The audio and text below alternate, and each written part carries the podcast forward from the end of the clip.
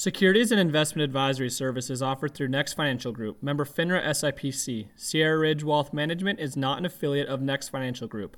The Dow Jones Industrial Average is a price-weighted index of 30 actively traded blue chip stocks. The S&P 500 is a market cap weighted index composed of the common stocks of 500 leading companies in leading industries of the US economy. This material is not intended as an offer or solicitation for the purchase or sale of any security or other financial instrument. Past performance does not guarantee future performance. All the views expressed are those of Hunter Lowry and not those of Sierra Ridge Wealth Management or Next Financial Group.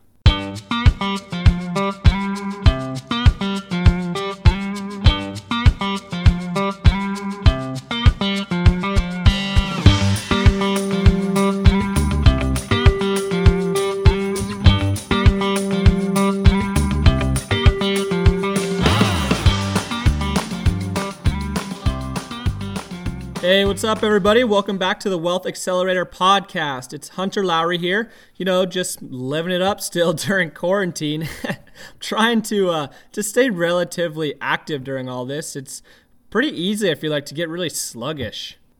I mean, everyone knows it feels like we've been in this forever, and I got into that trap a little bit for those of you guys that have been listening for a while, you already know this, but before, you know, when things were normal or whatever, I, I, would go lift early in the morning with my buddy, and then I'd head over to the office.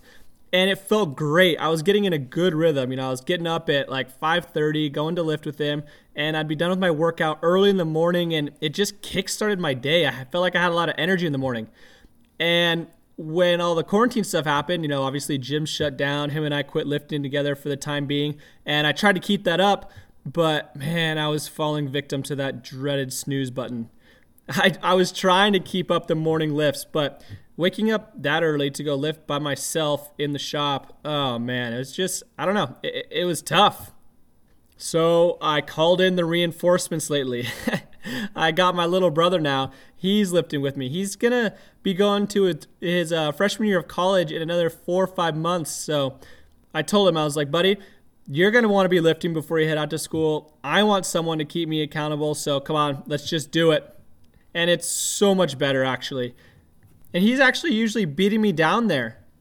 You know, I'm still waking up, get my coffee. It takes me a little bit to get going especially to go lift. Like I don't just hear my alarm, jump out of bed, and get excited to go fight some gravity. But when I roll down there, even if I'm two minutes late, he's already just sitting on the bench, like, "Come on, let's go. You're late again. Let's go." It's it's been pretty funny, but it's really helped me out a bunch. So I've been getting a ton of questions about this, and I'm sure all of you guys have already been hearing this and been reading headlines about it. But you know, you had seen that oil went negative last week. And, you know, there was some kind of panic about it. But many people they're also calling me and they're wanting to know, you know, how do we take advantage of this? So I just want to cover for you guys a little bit about the oil markets, what took place, and where to look into investing if you want to try and make some more speculative plays during this time.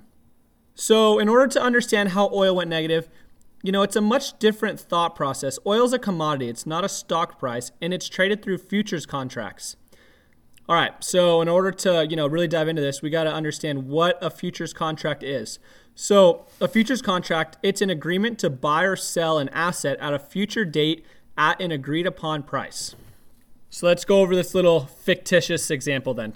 Um, if farmer Johnny, right, he's growing tomatoes, and Tomato Corp wants to buy the tomatoes, they'll go into futures contracts together to hedge against risk, which in turn insulates the, com- the consumers. It insulates us from price swings. All right, maybe that didn't make a whole lot of sense. So let's uh, let's go over this example.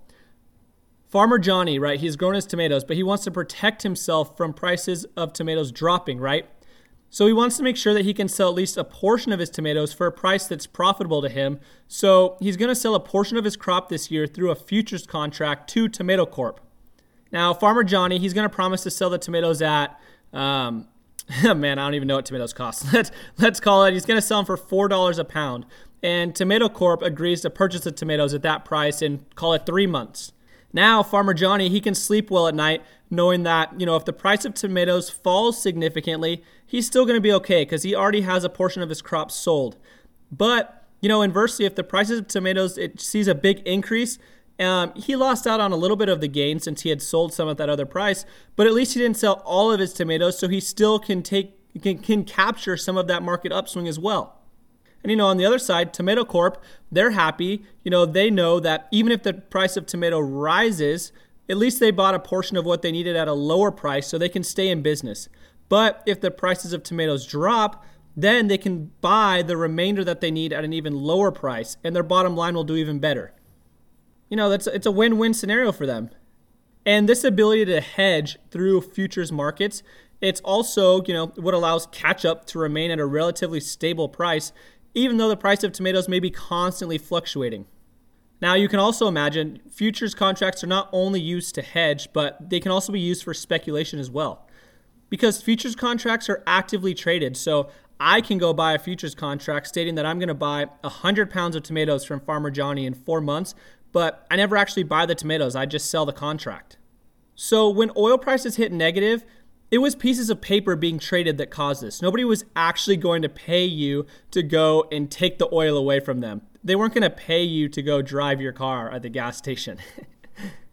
All right, so hopefully that makes a little bit of sense on how the futures contracts actually work and how oil can be traded. But going back to the stock market, how can we take advantage of this potentially? Okay, so when we're looking at the oil market, there's three different components to the, produ- the production and uh, sale of oil. There's upstream, midstream, and downstream. So, upstream is all about extracting the oil and natural gas from the ground. Midstream is safely moving the oil, you know, very, very, very far. and downstream, it's converting, um, converting this into fuels and finished products that we depend on. So, with people not driving as much, staying home, not flying, you know, obviously demand for oil is way down. And who's going to be affected most by this? Well, the upstream companies, exploration.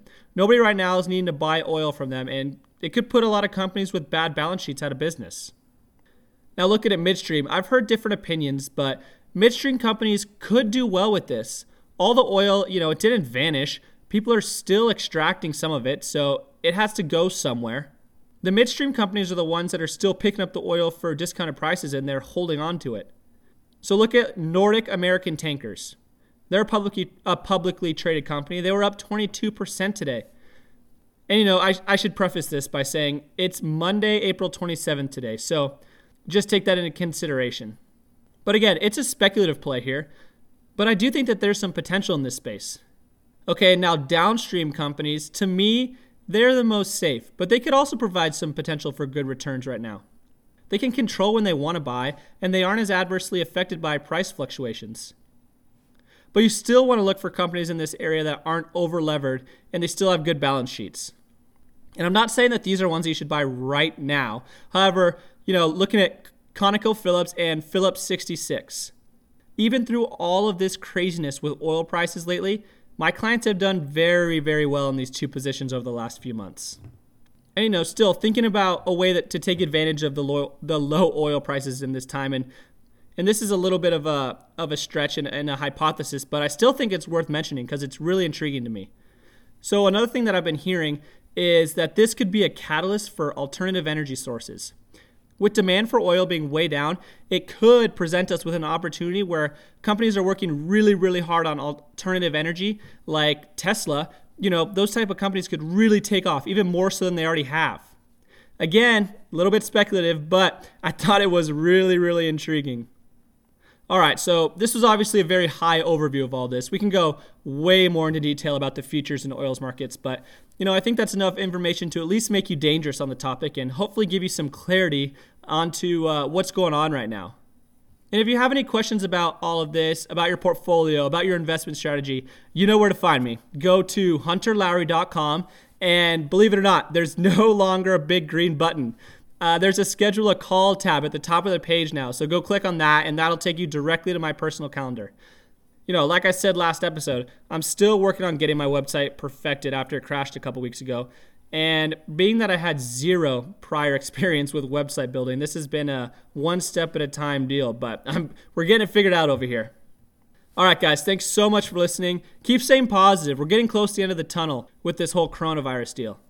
Thanks again, guys. Really appreciate it. And have a great rest of your day, everybody.